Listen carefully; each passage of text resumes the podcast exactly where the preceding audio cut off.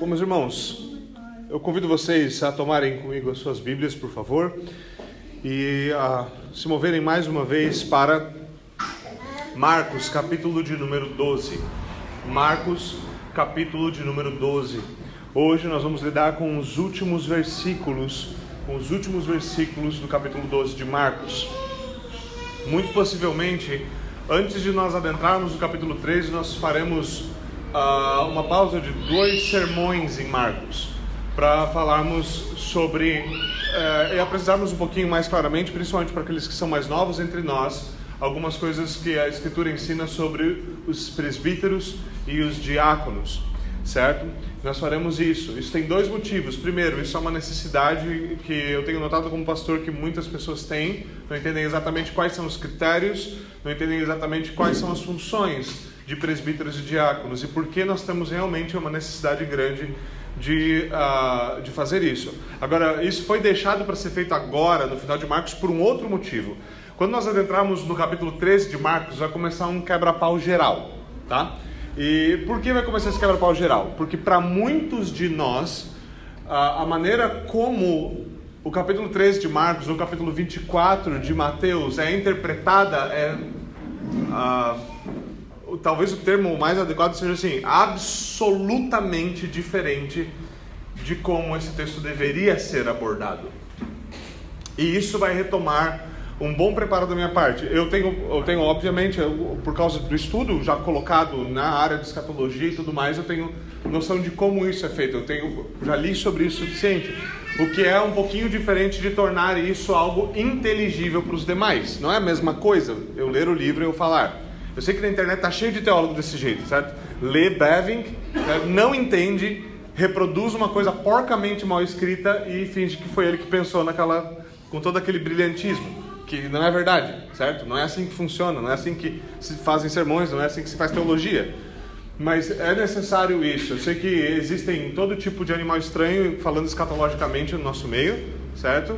Desde amilenistas para amilenistas, gente que ainda basicamente é dispensacionalista funcionalmente, certo? Se eu falar sobre chip, se não tem um S no final, você fica desesperado, certo?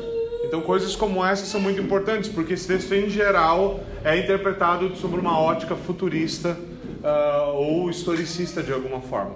Então vai ser necessário mastigar Marcos 13 com muito cuidado, com muita paciência, para que a coisa faça sentido. Para que, no mínimo, e o meu objetivo no mínimo é, para se você não sair daqui uh, uh, de alguma forma com a mesma compreensão plena do que eu, você fala assim: eu entendi essa interpretação. Eu entendi por que se entende assim. O negócio faz sentido. Talvez eu tenha que estudar mais. Mas no mínimo aí. Certo? E isso vai dar mais trabalho do que normalmente dar um sermão ordinário, certo? Nem sempre eu tenho a maior parte das pessoas com uma visão completamente distinta, certo? Então, ah, ou pelo menos é essa a expectativa. Talvez você nunca tenha nem ouvido nada sobre escatologia e para você vai ser a primeira vez que você vai ouvir. Você também vai precisar de muita ajuda, tá bom?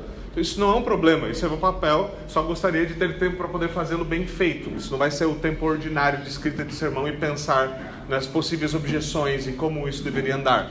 E normalmente eu não tenho meus sermões todos escritos, então eu tenho que pensar como organizar isso para não deixar um monte de furos na, na, na, maneira como isso vai ser apresentado para vocês, tá bom? Então, feito o adendo, nós estamos no final do, de Marcos 12, certo? Nós estamos no terceiro ato do Evangelho de Marcos certo? Terceiro ato, nós estamos em Jerusalém, nós estamos caminhando para o final da história, certo? Na semana passada nós vimos a polêmica de Jesus contra os escribas, onde ele expõe a soberba egoísta dos escribas, expõe quem eles são. Hoje nós veremos que Jesus continua ensinando a mesma coisa, ele continua enfatizando os valores do reino. E os valores do reino são radicalmente diferentes dos valores uh, que geralmente nós temos no mundo. Mas na semana passada ele fez isso negativamente, mostrando aquilo que não deveria ser. E dessa vez ele vai apresentar um exemplo positivo a partir da singela oferta oferecida por uma viúva no templo. Então vamos atentar para Marcos, capítulo de número 12. Nosso texto se estende do versículo 41 até o versículo de número 44, um texto breve, certo? Então vamos atentar para a leitura. Assim diz o Senhor. Jesus sentou-se em frente do lugar onde eram colocadas as contribuições e observava a multidão colocando dinheiro nas caixas de ofertas. Muitos ricos lançavam ali grandes quantias. Então, uma viúva pobre chegou-se e colocou duas pequeninas moedas de cobre de muito pouco valor. Chamando a si os seus discípulos, Jesus declarou: Afirmo-lhes que esta viúva pobre colocou na caixa de ofertas mais do que todos os outros. Todos deram do que lhe sobrava, mas ela, da sua pobreza, deu tudo o que possuía para viver. Vamos até o Senhor em oração. Senhor, nós pedimos ao Senhor a sua bênção e a sua graça para que o nosso coração esteja preparado para ouvir a tua palavra. Se nós não o preparamos de antemão, dá-nos graça. Abre os nossos ouvidos, abre a nossa mente. Ajuda-me a anunciar o teu evangelho com fidelidade para que a tua igreja seja favorecida, o teu reino avance, tua glória seja manifesta. É pelo que nós oramos em nome de Jesus Cristo. Amém e amém. Bom, meus irmãos,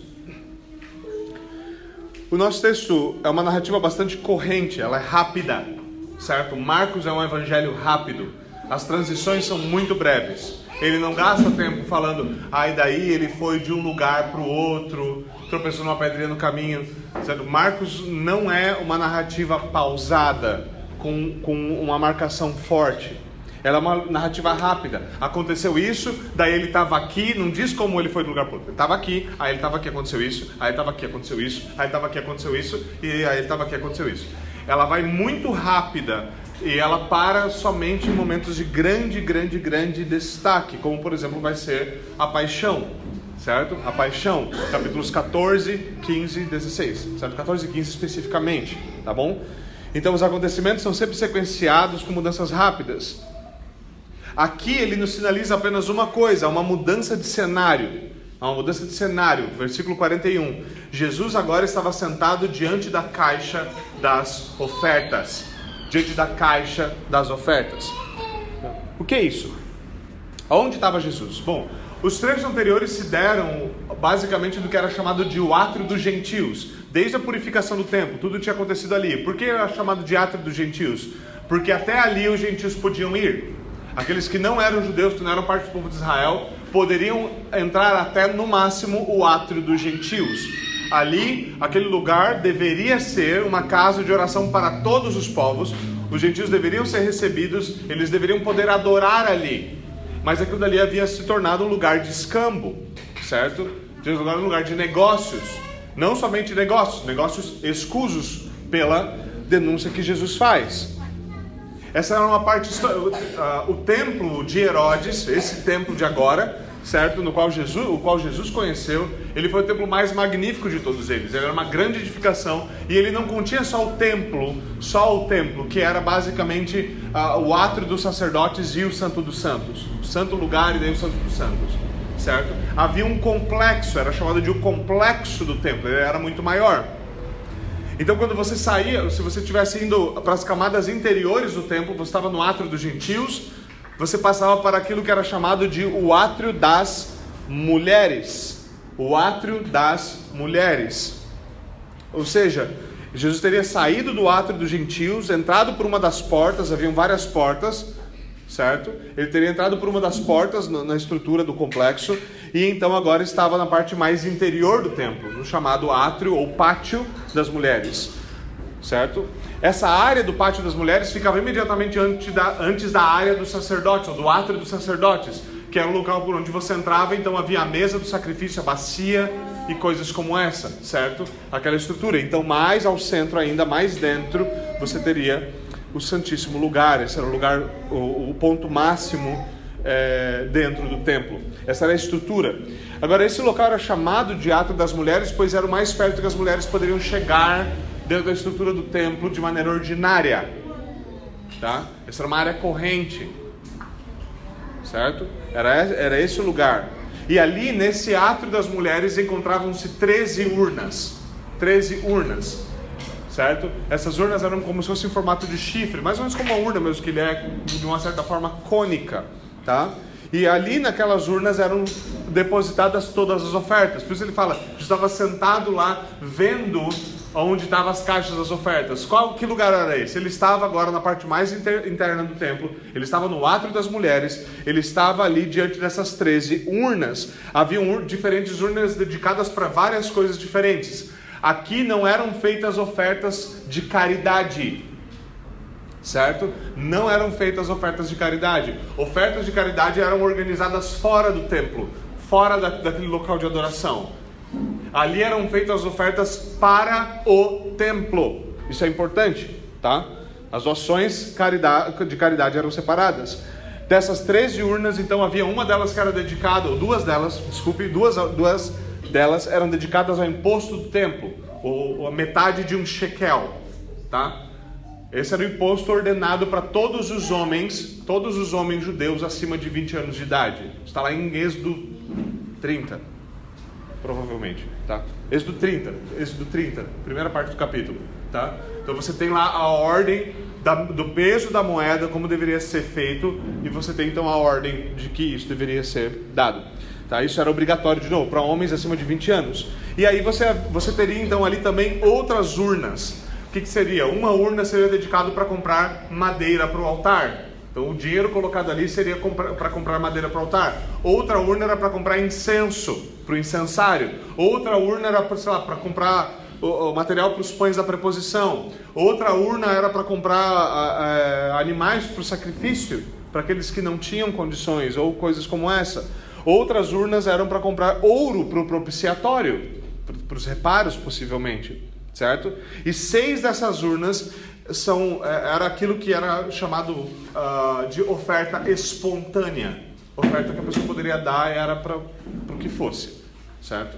Então você tinha basicamente esse conjunto de urnas, essas 13 urnas. Esse é o cenário, certo? Nós estamos no ato, esse é o cenário, essa cena que está por trás. Uma multidão, 13 urnas, o pessoal depositando, e curiosamente Jesus está sentado ali olhando? Ele está ali. Agora, o texto continua, o texto diz o quê? Jesus ali observava como o povo lançava ali o dinheiro. E ele faz uma nota editorial. Muitos ricos depositavam grandes quantias. Grandes quantias. Então veja, Marcos fala para nós então que Jesus estava ali, ele estava sentado, observando os ofertantes, ele viu o povo vindo, lançando dinheiro na urna. Isso era visível, essa era uma parte pública, as pessoas podiam ir até ali. Havia muitas pessoas, ele fala, o povo estava ali. Havia uma multidão. Não foi uma cena Jesus, os doze e a viúva. Certo? Jesus destaca a viúva singularmente. Mas essa é uma cena com muitas pessoas. E dentre essas muitas pessoas, pessoas que têm muito poder aquisitivo, que tinham muito poder aquisitivo, depositavam então muita coisa. Então, possivelmente, eu estava falando aqui de prata, ouro, não somente, não somente de quantias elevadas, mas até mesmo de, de, de, é, é, de, moedas melhores. Porque depois vai ter uma comparação com a moeda que a viúva lança. De imediato, tudo isso pode parecer muito bom e belo, certo? Pô, você está no templo, é o lugar de adoração a Deus. Você está ali, onde Deus deveria ser adorado, e o povo está afluindo ali e dando oferta. Você fala, isso é uma coisa gloriosa. Qualquer pastor falaria, glória a Deus, glória a Deus. Glória a Deus. Vai dar boa isso aí, certo? Vai sobrar fogo no altar, certo? Esse é o negócio. A gente tem essa. Aí começa como nossas expectativas são geralmente distintas. Imediatamente tudo isso parece muito bom e belo, contudo, Jesus nos ensina mais uma vez a perscrutar um pouquinho mais do que é aparente. Um pouquinho mais do que é aparente. Versículo 42 diz: Vindo, porém, uma viúva pobre lançou duas pequenas moedas correspondentes a um quadrante. Aí ele vem e fala duas moedinhas de cobre. Então, o que, que era isso? Certo? Essa, essa moeda era a menor moeda, a moeda mais eh, de, de menor valor, desculpe, a moeda de menor valor corrente no mundo romano. Isso era uma moeda romana, ela era cunhada em cobre, certo? E ela tinha furinhos nela, certo? Ela era de um valor baixíssimo. Então pensa, nessa época era uma época de verdadeira liberdade. Fala, mas o Estado romano dominava, eles eram mais livres que nós, tá? Eles podiam ter várias moedas. Os judeus podiam ter suas próprias moedas, você podia, podia ter as próprias moedas, eles podiam ter, sua economia era bastante livre, tá? Tinha o imposto, o imposto era per capita, como por exemplo era o shekel, per capita, certo? Você acha isso uma má ideia? Você realmente não sabe o que está querendo da vida, certo? Isso é uma ótima ideia, certo? Ótima ideia. Agora, ali no meio de todo o movimento do povo, nosso texto destaca então essa viúva. Nosso texto destaca essa viúva e dá a ela um adjetivo. Ele não está xingando ela, certo? Não está xingando, não está falando só pobre. Ele está falando ela era pobre. É diferente, certo? É muito diferente. A gente, no nosso uso da linguagem, deve saber diferenciar quando você está definindo uma coisa e quando você está ofendendo uma pessoa, certo? Um homem que não cuida da sua esposa, um homem que não trabalha, um homem que quer viver a riveria como a, o mundo propõe, ele não é um vagabundo porque a gente não gosta dele, ele é um vagabundo por definição. Percebe a diferença? É? Então existe ofensa e existe definição. Só cuidado com uma coisa. Eu sei muito bem do que eu estou falando aqui, porque eu já fiz isso. Certo? Quando você fala para a pessoa, eu não estou te ofendendo, eu estou te definindo, normalmente ela fica mais ofendida. Então, muito cuidado quando você vai fazer isso. Tá? Muito cuidado quando você vai fazer isso. Porque às vezes você pode voltar com um olho roxo para casa. Graças a Deus aconteceu comigo, mas lembre-se, eu tenho 1,91 de altura e 105 quilos. Certo? Então, às vezes, certas coisas favorecem a gente a falar certas coisas. Tá? Isso é uma brincadeira, tá, gente? Calma. Não precisa ir para academia e começar a treinar jiu-jitsu para poder falar o que você quer, tá? É, mas veja, o que você tem então aqui é o texto nos dizendo, essa é a realidade. Vem uma viúva, ela é uma viúva, ela é pobre. Ela vem até uma das urnas, ela entrega uma oferta espontânea. Ela entrega uma oferta, uma pequena oferta. E aqui é a única conexão que a gente tem com o texto anterior. As duas únicas conexões que a gente pode fazer com o que Marcos está fazendo em como ele organizou isso editorialmente é: ele fala das viúvas sendo defraudadas no texto anterior e agora ele fala das viúvas adorando de maneira louvável, certo? Então há essa conexão em se falar das viúvas, mas ele também vai fazer um ponto sobre a ostentação de piedade aqui, o que ele fez também no texto anterior. Agora, talvez você leia, se você lê a Bíblia como eu, você chega a essa altura do texto, você está imaginando quão peculiar é essa cena. Todo mundo vindo ali ofertando, inclusive essa viúva pobre, esse é o cenário, certo? E Jesus está sentado na frente da caixa das ofertas, olhando o que, que as pessoas estão dando. Eu não sei se você acha isso engraçado, eu acho isso super engraçado. Porque isso seria engraçado em qualquer situação. Jesus está sentado observando quanto elas estão doando, olhando e lá, esse cara deu bastante. Não, essa viúva deu bem pouquinho. E o que é peculiar sobre Jesus é que ele não está impressionado com quem dá muito e decepcionado com quem dá pouco. Por isso, obviamente, esse texto não é uma desculpa para você sentar lá atrás, perto da urna, e ficar observando quem tem o envelope mais recheado. Nunca vai ser uma desculpa para isso. Porque você não perscruta corações. Então é totalmente inapropriado fazer isso. Né? Chegar para o irmão na hora né, de entregar sua oferta e perguntar: Bastante? Tá, tá, é completamente inapropriado. Mas Jesus está ali, ele não está olhando só como o homem vê. Jesus está perscrutando o que o homem não vê. Nosso texto apresenta Jesus observando não só o que está na superfície, mas ele observa um contraste o contraste imediato é: pessoas ricas estão ofertando grandes quantias e a viúva é destacada como pobre. Dá uma oferta pobre. A moeda mais baixa. A moeda mais baixa. Agora Jesus vê isso. Ele observa toda a situação, ele está vendo o que está acontecendo. Ele está ali peculiarmente, curiosamente, sentado observando as pessoas. E daqui a pouco ele fala: Ô discípulos, vem aqui, chega aqui ver uma coisa. Por isso que eu falo: essa cena é bem peculiar. Ele está sentado na frente, não é para ser sentado na frente da caixa de oferta. Está sentado observando e agora ele chama a trupe. Eu estava ali observando, os discípulos, não estava todo mundo, graças a Deus, não estava todo mundo ali parado assim, olhando o que estava dando. Mas agora Jesus chama e fala assim: Eu tenho algo a destacar aqui. Vem até aqui. Ele estava afastado dos discípulos, ele vê a cena, ele os chama e ele diz: Em verdade eu lhes digo que esta viúva pobre lançou na caixa de ofertas mais do que todos os outros ofertantes. E aí você consegue imaginar o susto dos discípulos ouvir um negócio desse. Mas como é que essa mulher fez isso? Como é que ela, que é uma viúva pobre, e, e assim, não me leve a mal, mas essa mulher deveria ser muito viúva e muito pobre, porque só de olhar para ela você sabia que ela era uma viúva pobre. Certo? Você olha para ela e fala assim, essa mulher é viúva e ela é pobre. Certo? Ou possivelmente você só olhava para ela e via que ela era muito pobre, o que era muito próprio das viúvas.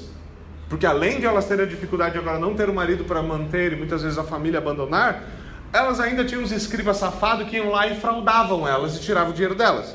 Então, possivelmente, elas eram muito pobres mesmo, ao ponto de se olhar e falar assim: essa mulher é uma viúva pobre. Certo? Ele fala: ela deu mais do que todos os ofertantes. Você sabe, você imagina, havia gente de pompa, gente muito bem vestida, gente dando, sabe, tendo que colocar, ficava muito tempo na frente da urna porque não passava todo o dinheiro de uma vez só, sabe, ficava colocando as moedas de ouro uma atrás da outra, assim. Ou por outro motivo, colocando para fazer quanto mais barulho, mais glória, certo? Agora, dá para você imaginar os discípulos pensando? A gente viu o, o, o segundo ato de, de Marcos, lembre-se, o segundo ato de Marcos é a transição entre o ministério local de Jesus, certo? Ele está saindo dali, termina o primeiro ato, Jesus está saindo de barco, certo? Da região da Galileia, para começar a sua caminhada em relação a Jerusalém. O segundo ato se dá entre essa saída da Galileia e a sua chegada em Jerusalém, com a entrada triunfal, certo? Esse é o segundo ato de, de Marcos. Nesse segundo ato, o foco central é em ensinar os discípulos os valores do reino. E uma das coisas que ficou clara para nós à medida que nós víamos como os discípulos ouviam os valores do reino era o quê? Que eles não entendiam nada de reino de Deus. Eles não entendiam nenhuma das lições. Tudo que era ensinado, eles ficavam assim, hã? Hã? Hã? Eles não entendiam nada. Nada. Parece a gente, igualzinho nós. Não entende nada desse negócio. Fica perdido. E você consegue ouvir eles, você consegue imaginar eles ouvindo isso mais uma vez e se perguntando: mais do que todos os ofertantes, Jesus, por favor, né? essa mulher notoriamente pobre, como é que ela fez isso? Talvez eles tenham chegado ao tempo de ver duas moedinhas. E falado, Jesus, como é que tem duas moedinhas de cobre? Eu vi um cara ali com uma sacola cheia de ouro, Jesus. Mas Jesus não está falando que duas moedinhas de cobre se, com, se comparam na sua substância e valor monetário, não se comparam economicamente com o que as outras pessoas deram. Ele está falando que a proporção do que ela ofertou é maior. Ele está falando que o sacrifício dela foi maior do que os demais ofertantes. E Jesus deixa isso muito claro. Jesus deixa isso muito claro. Ele explica, ele diz: porque todos eles deram daquilo que lhes sobrava.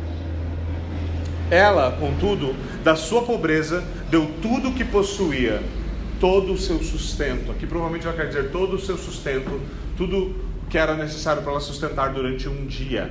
Certo? Essa provavelmente é a atenção da palavra grega. Tudo que ela, tudo que ela tinha para se alimentar naquele dia. Depois ela fala assim, hoje eu não vou comer, eu vou ofertar.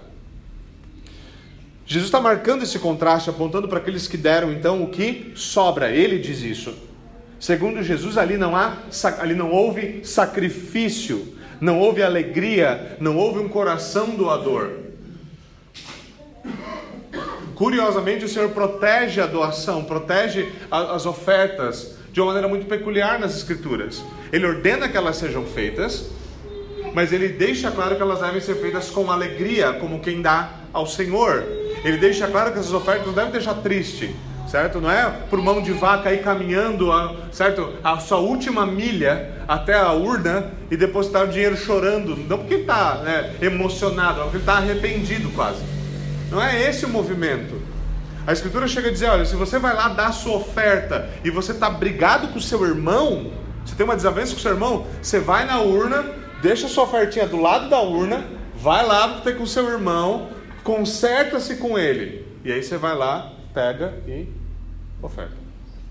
Tem gente que aplica isso a ser do Senhor. Curioso, né? Eu já vi muitas vezes, conversando pastoralmente, a pessoa fala, não, mas se eu estou em, em desavença com o irmão, eu não devia tomar ceia do Senhor. Eu falo, bom, é, provavelmente isso é uma boa dica, mas o texto não está falando de ceia. O texto está falando de oferta. Certo? O texto está falando de oferta. E é um problema, né? Quando o pastor vê todo mundo de cara feia um com o outro e a urna vazia. Você fala, vai dar ruim. Óbvio. Agora o que Jesus fala é muito peculiar, e talvez você está sentado lendo esse texto, talvez você fazia tempo que não lê esse texto, Deus tenha misericórdia da sua alma se você nunca leu esse texto, tá? É, mas o final das contas, uma das coisas que você chega no versículo 44 é você olhar e falar assim, cara, como é fácil um desses pregadores da prosperidade pegar esse texto e escravizar as pessoas, não é mesmo? Essa viúva deu todo o seu sustento. Eu não sei ser pregador não pentecostal, então não tenho misericórdia da minha interpretação pobre. Mas você consegue imaginar, não consegue? Ela deu todo o seu sustento. E você? Cadê o teu sustento? Eu estou me sustentando. Eu estou me sustentando. É muito fácil ir para esse lado. Jesus de fato está nos dizendo: essa mulher deu tudo que ela possuía para aquele dia. Agora é importante isso. O Senhor não está falando que essa mulher nunca mais comeu na vida, ou ela não tinha mais onde morar porque algum pastor defraudou ela. Ele está falando de uma oferta espontânea que ela deu, de um sacrifício que ela ofereceu. Porque o que muitos pastores fazem é fazer com que você se sacrifique, sacrifique para o bem dele para o bem dele. Que você se lasque enquanto ele tem fazenda, carro importado, certo? É, eu não sou pastor tem condições de ter uma fazenda e carro importado, Deus abençoe. O que ele está fazendo para chegar lá? Eu conheço irmãos, nós tivemos agora uma conferência com irmãos, e tem outros irmãos que ganham muito dinheiro, inclusive no ministério pastoral, não tem problema com isso. Se você é bem sucedido, você realmente tem uma, uma igreja grande, você tem uma igreja forte, você estudou muito, você tem todo o direito de ter isso. Certo? Infelizmente, na igreja existem aquelas pessoas que pensam assim, pastor tem que ser franciscano. Esquece que primeiro, não é nem católico, tá? A gente é protestante. Certo? Mas ele não tem que ser franciscano. Então, o pastor tem que ralar mesmo para ele ser bem piedoso. Deus abençoe você. Certo? A regra de ouro se aplica aí também, meu querido. Se na sua cabeça ninguém pode ganhar mais do que você, o seu problema não é que você quer que os outros vivem piedade ou que aprendam contentamento. O seu problema é que você é invejoso. Só isso. Jesus não está falando de defraudar as pessoas. Essa viúva foi fez isso espontaneamente. Ninguém sabia o que ela estava fazendo. Por que Jesus sabia o que ela estava fazendo e nós sabemos hoje? Porque Jesus, que pode perscrutar o coração, sabia o que ela estava fazendo. Jesus diz que ela de fato deu o que possuía. E onde está muitas vezes o problema aqui? Eu gostei muito de ler isso num dos comentários mais antigos que eu usei, que foi o do Matthew Henry, um antigo puritano, escreveu um comentário da Bíblia toda. E um dos pontos do Henry que eu achei incrível que ele faz é que ele fala: a maioria das pessoas criticaria essa viúva imediatamente. Imediatamente você criticaria a viúva. Que plano econômico é esse? Você nunca leu Misses? Sei lá. Porque ela deu tudo que ela tinha se ela tinha tão pouco? Porque ela deu pior. E aqui parece muito mais como os reformados. Porque ela deu para uma instituição que tinha dificuldades e possivelmente muitas fraudes. Jesus acaba, tinha acabado de denunciar os escribas por fraude. E ela foi lá e deu dinheiro para essa raça ao qual eles pertenciam. Por que ela não deu para alguém em necessidade se ela queria ajudar? E a pergunta final é: quem de nós faria o que ela fez e seria seria honrada pelo próprio Senhor Jesus Cristo? Quem de nós, quantos de nós imaginam que a gente é tão bom nos nossos planos econômicos? Alguns de nós, obviamente, não são, certo?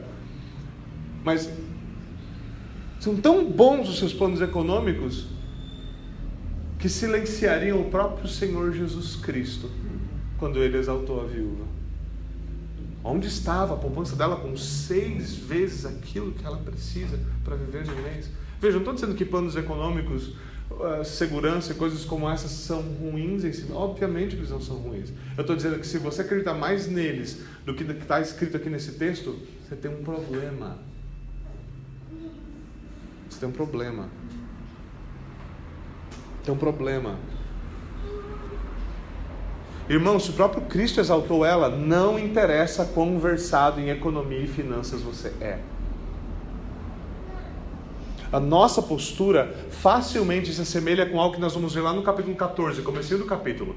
Uma mulher vem e quebra um frasco de alabastro aos pés de Jesus. O bagulho era caro, tá? Caro. E ela vai lá e quebra e faz aquilo. Isso tem toda uma significância ritual é o cumprimento de profecias, num certo sentido, um cumprimento da lei, e é uma honra gloriosa. E o que acontece? O que, os discípulos fazem? Para que esse desperdício de alabastro? Isso poderia ter sido vendido e dado aos pobres. Tão piedoso. E o que acontece? Jesus dá uma esculachada porque eles falam isso. Nós facilmente tomamos essa postura. E aqui que entra um outro lado, porque hoje nós estamos no Brasil ainda bem insípido, mas se prepara, porque vai vir, eu já falei sobre isso. Daqui a pouco nós já vamos ter pregadores woke, certo? Quando você ouvir essa expressão woke, você deve saber o que significa. Woke é, é a chamada percepção e consciência social e racial. São pessoas que são sensíveis às tensões sociais, sensíveis às tensões raciais. E o que o pregador woke vai fazer aqui quando ele chegar nesse, nesse negócio, todo consciencioso? Ele é basicamente falar que ele é consciente dessas coisas, mas no fundo, no fundo, ele ia lançar a mão na sua gaveta de ferramentas, pegar uma dialética uma dialética marxista e falar que o que Jesus está defendendo aqui é uma luta entre as classes. Tem os pobres opressores, incluindo opressores dessa pobre viúva, como o texto anterior deixou muito claro, e ela ainda está aqui. Você vê que os pobres são verdadeiramente aqueles que adoram de verdade e os ricos são todo mundo safado. E que tipo de discurso que é esse? É um discurso do demônio, do diabo. Esse é o discurso. Qualquer um que usa, em vez de uma lente bíblica, uma dialética marxista para separar brancos e negros, carecas de cabeludos, mulheres de homens, ricos de pobres, essa pessoa não conhece o Evangelho. Ou conhece e o está distorcendo abruptamente, escrachadamente. Cuidado, cuidado. Essas pessoas não têm os valores do reino, elas parecem com os discípulos. Ah, esse valor devia ter sido dado para os pobres. Há espaço para oferta dos pobres? Há. Até uma diaconia na igreja, um fundo diaconal na igreja para isso. Claro que há. Claro que há.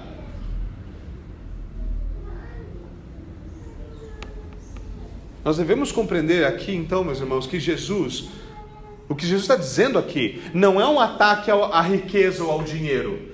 Ele não está falando que a grande quantia é ruim, mas é um ataque explícito aos nossos valores. Por quê? Porque quando nós vamos avaliar, nós reconhecemos mais o tamanho da oferta do que a dedicação do doador. Nós olhamos mais para a grossura do envelope do que para o coração, se ele está amolecido ou endurecido.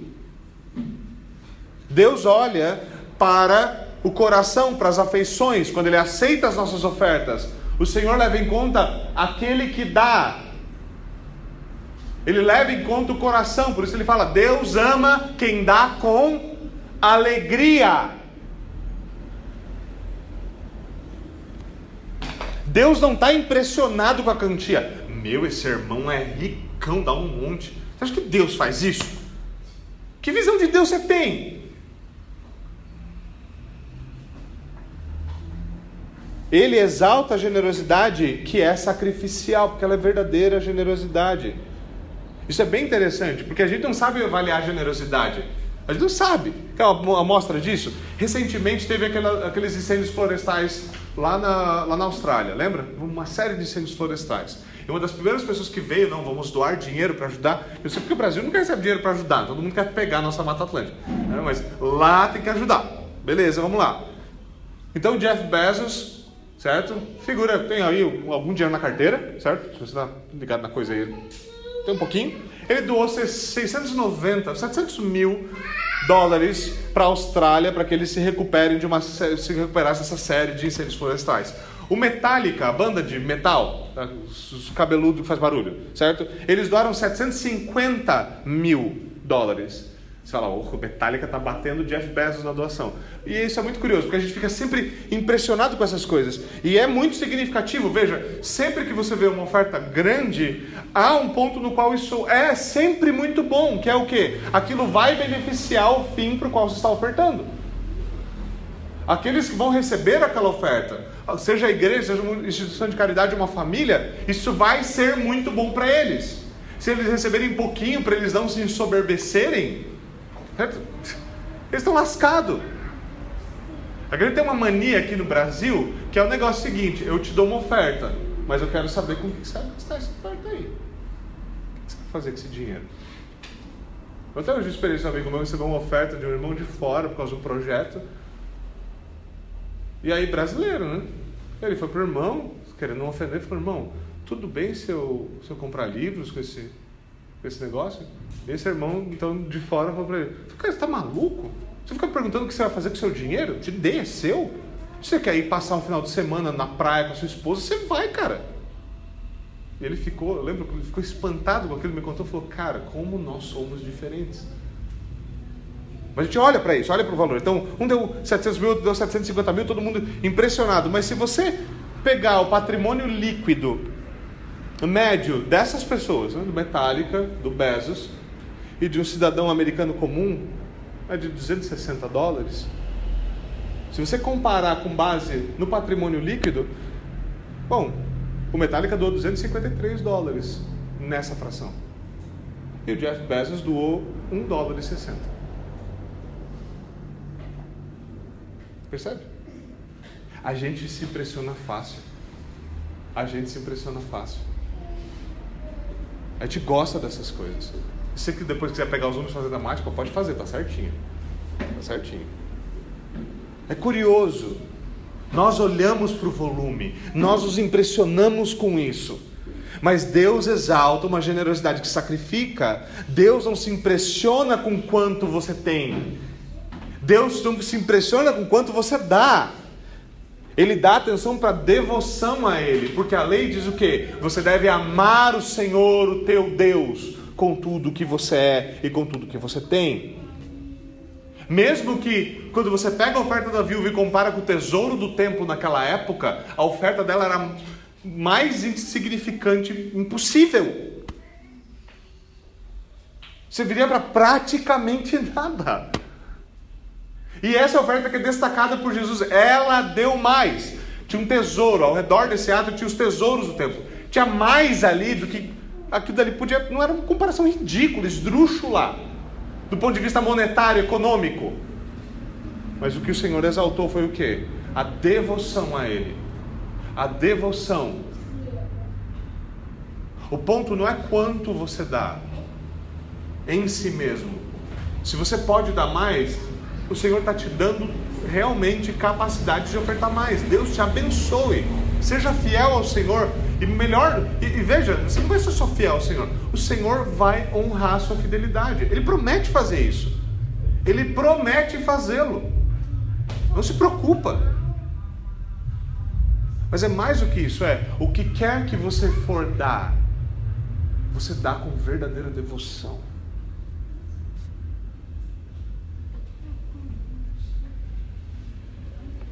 Isso, de novo, não quer dizer que o valor dado não é importante. É claro que ele é, especialmente no seu uso para a pessoa que recebe. Isso quer dizer, contudo, que o favor de Deus, que a graça de Deus não está à venda. Eu sei muito bem o que é ouvir isso, certo? Simonia, já ouviu falar? Um pecado. Sabe o que é a simonia? A tentativa de compra de benefícios eclesiásticos. Como é que você pratica a simonia? Se o pastor me disciplinar, eu não dou mais essa oferta. Se o pastor me disciplinar, eu não dou mais dízimo.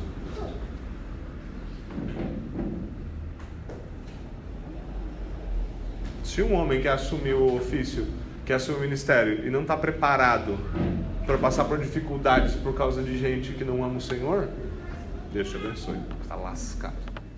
Ainda mais nos nossos dias, onde a fidelidade entre, entre irmãos é algo que praticamente não existe.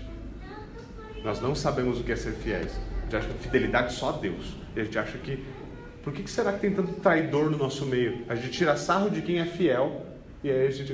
Essa é uma frase de Lewis, tá? Eu não posso levar, levar o mérito por uma, uma observação tão brilhante. Nós criamos homens sem peito e nos, nos espantamos quando eles não são corajosos. Nós tiramos sarro da fidelidade entre, entre irmãos e depois nós nos assustamos quando tem traidores no nosso meio.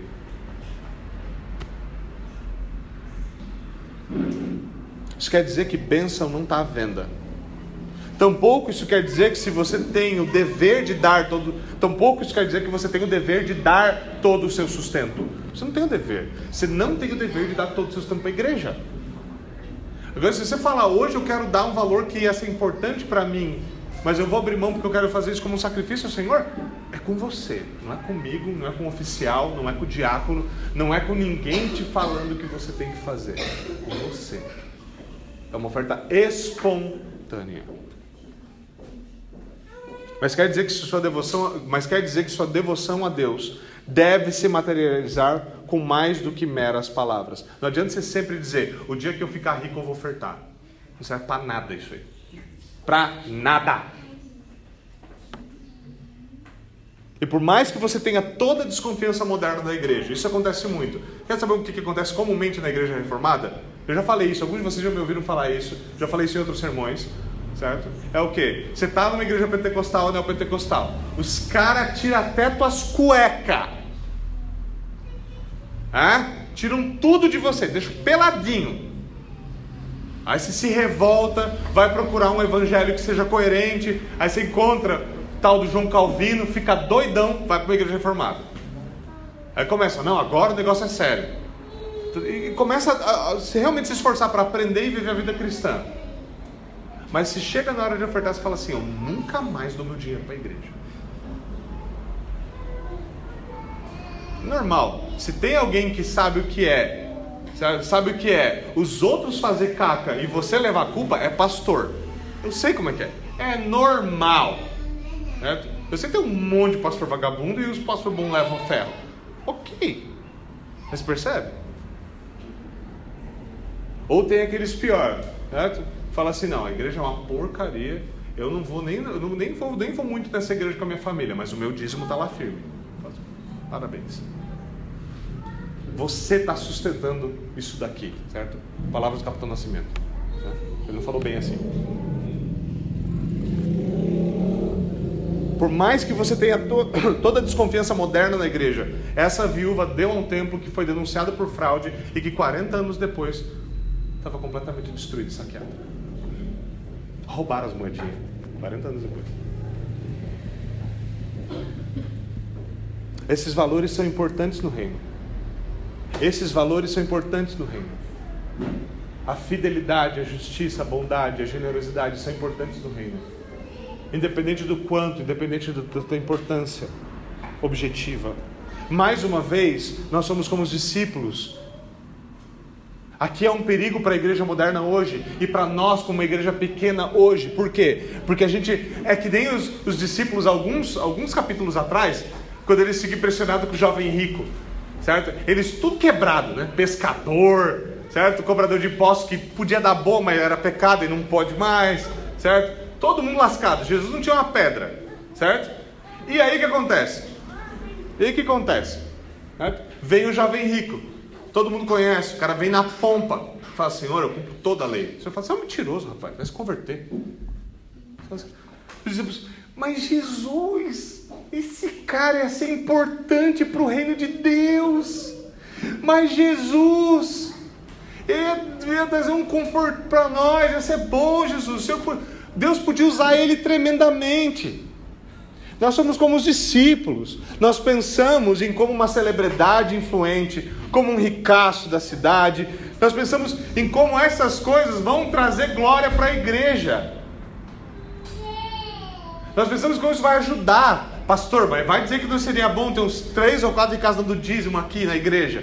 Ia ser mais confortável para a família do pastor, podia ter mais coisas, podia ter mais evangelismo, podia estar podendo fazer coisa online, podia não sei o quê. Meus irmãos, Deus não precisa de você, Deus não precisa do seu dinheiro, Deus não precisa da sua fama, Deus não precisa de você. E é simples assim. O que Ele quer que você faça, Ele vai te dar. E nós ficamos como os tonto evangélico, né? Não sei quem se converteu, fulano de tal se converteu. Ai, agora o reino avança. Mas você é burro, criatura.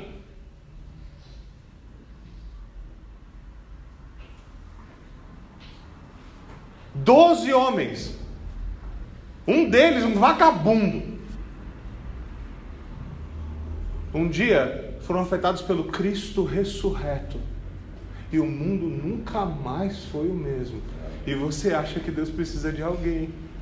Sério, é sério.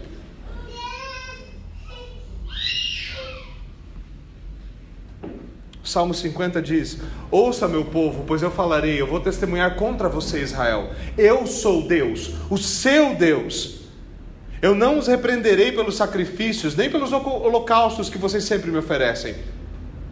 Mas eu não tenho necessidade de nenhum novilho dos seus estábulos, nem dos bodes dos seus currais, pois todos os animais da floresta são meus, como são as cabeças de gado aos milhares nas colinas. Conheço todas as aves, eh, todas as aves dos montes e cuido das criaturas do campo. Se eu tivesse fome, eu precisaria dizer a você? Pois o mundo é meu e tudo o que nele existe. Acaso como carne de touros ou bebo sangue de bodes? Isso é Deus perguntando ao povo. Você entendeu? Aí ele diz uma coisa: ofereçam a Deus em sacrifício a sua gratidão, cumpram seus votos para com o Altíssimo. É isso. É isso. Agora, quando nós consideramos tudo isso, nós devemos lembrar que isso vai além da questão monetária, certo? Talvez alguns de vocês tenham impressionado, falando assim, ah, a primeira vez que eu vejo o pastor falando de dinheiro, o texto fala de dinheiro. Não é culpa minha. Mas o texto não fala só sobre dinheiro. Isso é uma aplicação, obviamente, muito mais ampla. Colossenses 3, 23 nos diz o quê? Tudo o que fizerem, façam de todo o coração como ao Senhor. O que significa? O 1 Coríntios 10, 31. Nós devemos viver para a glória de Deus. Quer bebais, quer comais, quer façais qualquer outra coisa, fazer tudo para a glória de Deus. Isso quer dizer que nós devemos fazer tudo o que nos vem à mão para fazer com o melhor das nossas capacidades. Que não há desculpa que não há desculpa para nossa preguiça, que não há desculpa para nossa negligência, que não há desculpa para fazer as coisas com as coxas. Não há desculpa. Que Deus abençoa obediência, não negligência. O velho exemplo que nós temos na igreja, certo? Não na, não na nossa igreja, obviamente, mas é, a gente é perfeito. Mas, é, o exemplo que a gente tem no contexto geral evangélico é o quê? Certo? Você já viu, no mínimo, se você como eu que não passou por esse tipo de igreja, você ainda viu isso em vídeo da internet e riu bastante. Que é o caso de algum irmãozinho ou irmãzinha que insiste em fazer uma canção especial lá na frente da igreja com playback. E a pessoa vai e é um Deus nos acuda, certo? Que é só tímpano explodindo, o negócio é terrível. Né? A pessoa vai apresentar uma canção no culto. Um teólogo fez recentemente uma ponderação sobre isso. Essa pessoa jamais iria no, sei lá, no Ídolos, eu não sei que programa está passando, no American Got Talent, alguma coisa assim, do Brasil, os novos talentos. Ela jamais iria num show de talentos cantar aquela música. Jamais! Já seria atropelada. Mas na igreja pode, porque quem julgar, está julgando. Quem falar mal não entende que foi feito para o Senhor. Na igreja, se alguém falar alguma coisa, ah, essa pessoa tem um espírito crítico. Às vezes essa pessoa só não tem um ouvido totalmente desafinado, irmão. Aqui a teoria que funciona é qual? A teoria de muitos parece ser não de que Deus a teoria não é de que Deus é infinitamente majestoso e glorioso e por isso ele merece o nosso melhor. Deus é infinitamente glorioso e majestoso e merece o nosso melhor. Não. A teoria é: Deus é infinitamente misericordioso e perdoador. Então ele vai aceitar o meu serviço porco. E qualquer coisa que eu oferecer para ele vai ter que aceitar. Afinal, ele é misericordioso e perdoador e a igreja que sofra.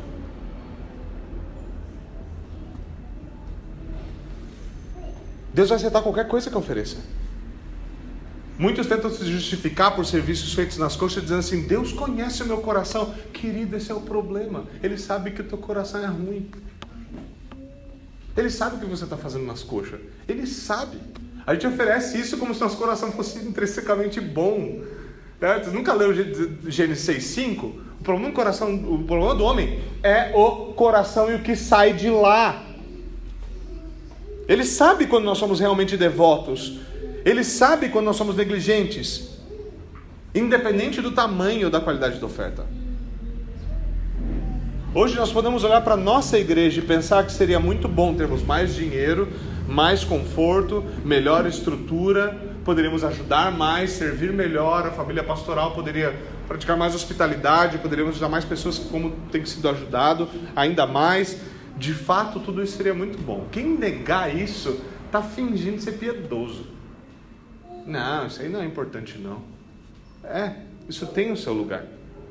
Mas se nós não tivermos aqui entre nós um povo devoto a Deus, podem todo, veja, olha para bem para mim, pode todos vocês pode ficar rico e pode dar o dízimo certinho, certo? apresentar para o pastor o planinho do Excel, certinho. Ele vai ser rica, bonita, construir um templo neogótico, coisa, sabe? Botar inveja americana, certo? E vai ser só isso mesmo, vai ser só para gringo ver.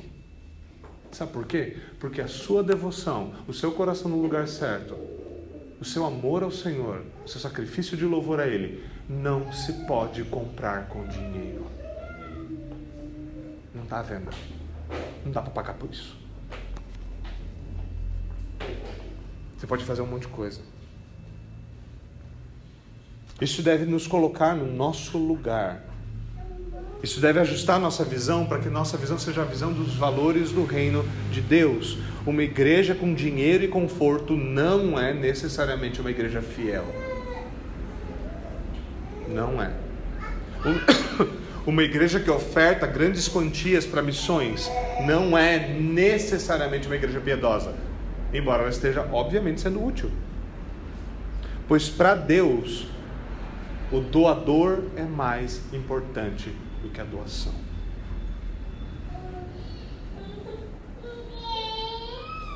Deus é soberano. É Deus quem usa os ricos. É Deus quem usa os pobres na igreja. Ele é quem faz prosperar o seu reino. E Deus não se impressiona facilmente, mas nós nos impressionamos. Os nossos valores não são os valores do reino. Talvez você seja soberbo, invejoso e você só queira se devotar quando for algo significativo. Eu não vou vir aqui chegar mais cedo para arrumar cadeira. Talvez você seja soberbo e invejoso. Eu não vou ajudar com aquele lá, porque aquele lá vai fazer mais do que eu. Talvez você acredite que o templo, a igreja, os irmãos não merecem sua dedicação e dinheiro. Você leva tudo para lá, você leva tudo para cá, você leva tudo para isso, você leva tudo para aquilo. Você só não serve quem deveria viver em comunhão com você. Talvez você faz as coisas para Deus, para a igreja, para os irmãos de maneira desleixada, negligente, precária. Qualquer desculpa para não pisar aqui no domingo está valendo. Qualquer coisa, qualquer coisa. Sabe? É aquele crente que é de açúcar, choveu e não vai para a igreja. Qualquer coisa é um problema. Ai, o irmão não me cumprimentou na rua. Por favor, né?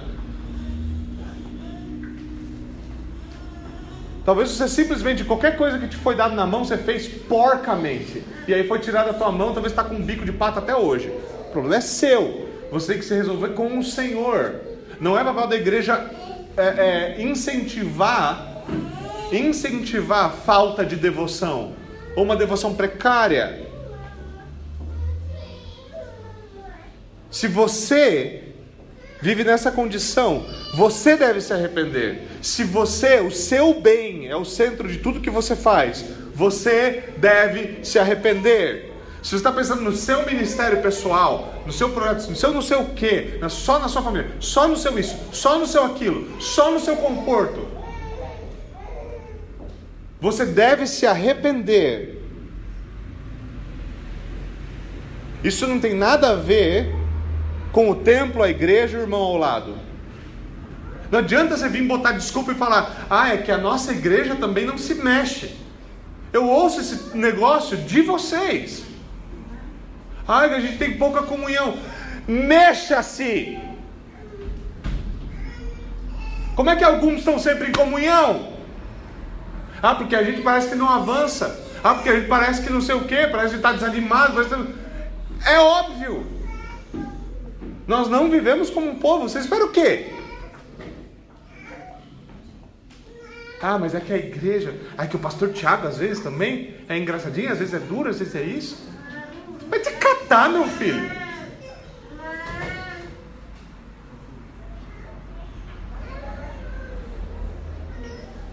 Nós nos desapercebemos da seriedade e da dificuldade que é viver verdadeiramente em comunhão. Tolerar os chatos. Eu não estou falando do irmão que você pensou, esse irmão é chato. Estou falando de você.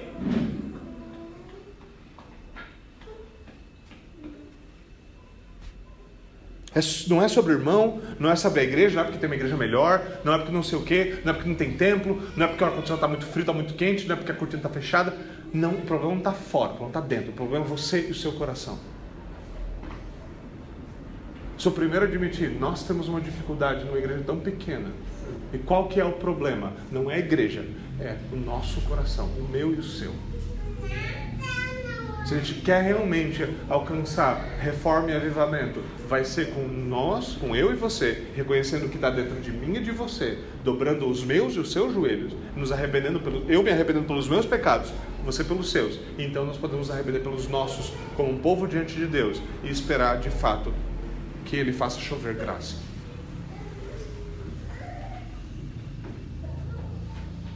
E começa aqui com os valores do reino de Deus, com a verdadeira família que Deus nos deu, com aprender a não olhar com os olhos dos homens, aprender a olhar com os olhos de Deus. Veja, Deus valoriza mais o doador do que a oferta. Ele é pai, ele quer que nós imitemos ele. Você também, você também deve amar mais aquele que dá do que o que ele dá. Você também não deve estar aqui porque ah, o Senhor está me dando uma vida tão boa, então vou ir para a igreja. É por causa dele. É por causa de quem ele é. Talvez você fale, pastor, mas não é também por causa do que ele fez? Afinal de contas, Jesus Cristo, Deus nos deu Jesus Cristo para morrer por nós. Ele agiu em nosso favor. Sim, por que ele agiu? Deus amou o mundo de tal maneira que ele deu o seu filho. É porque ele é amor. É porque Ele é graça, é porque Ele é misericórdia, é porque nós devemos aprender a amar a Deus por quem Ele é e ser devotos a Ele por quem Ele é. Porque se a sua devoção é uma devoção a Deus enquanto Ele dá, assim que a vara cantar, você apostata e cai fora.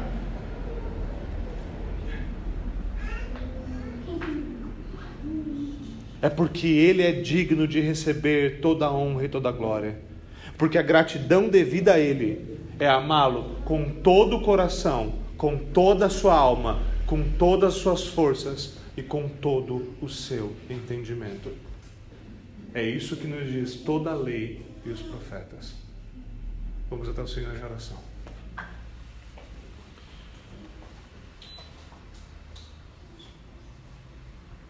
Senhor, faz de nós um povo que te teme e leva-nos aos nossos joelhos e quebranta o nosso coração.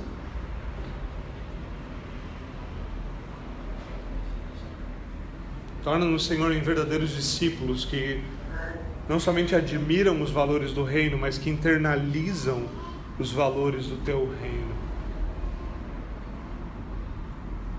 Por favor, Senhor, tem misericórdia de nós e aplica a tua palavra a nós faz aquilo que nós somos perfeitamente incompetentes para fazer. mas que o Senhor, pela tua graça e Espírito, é capaz de realizar em nós. É por isso que nós oramos em nome de Jesus Cristo. Amém e amém.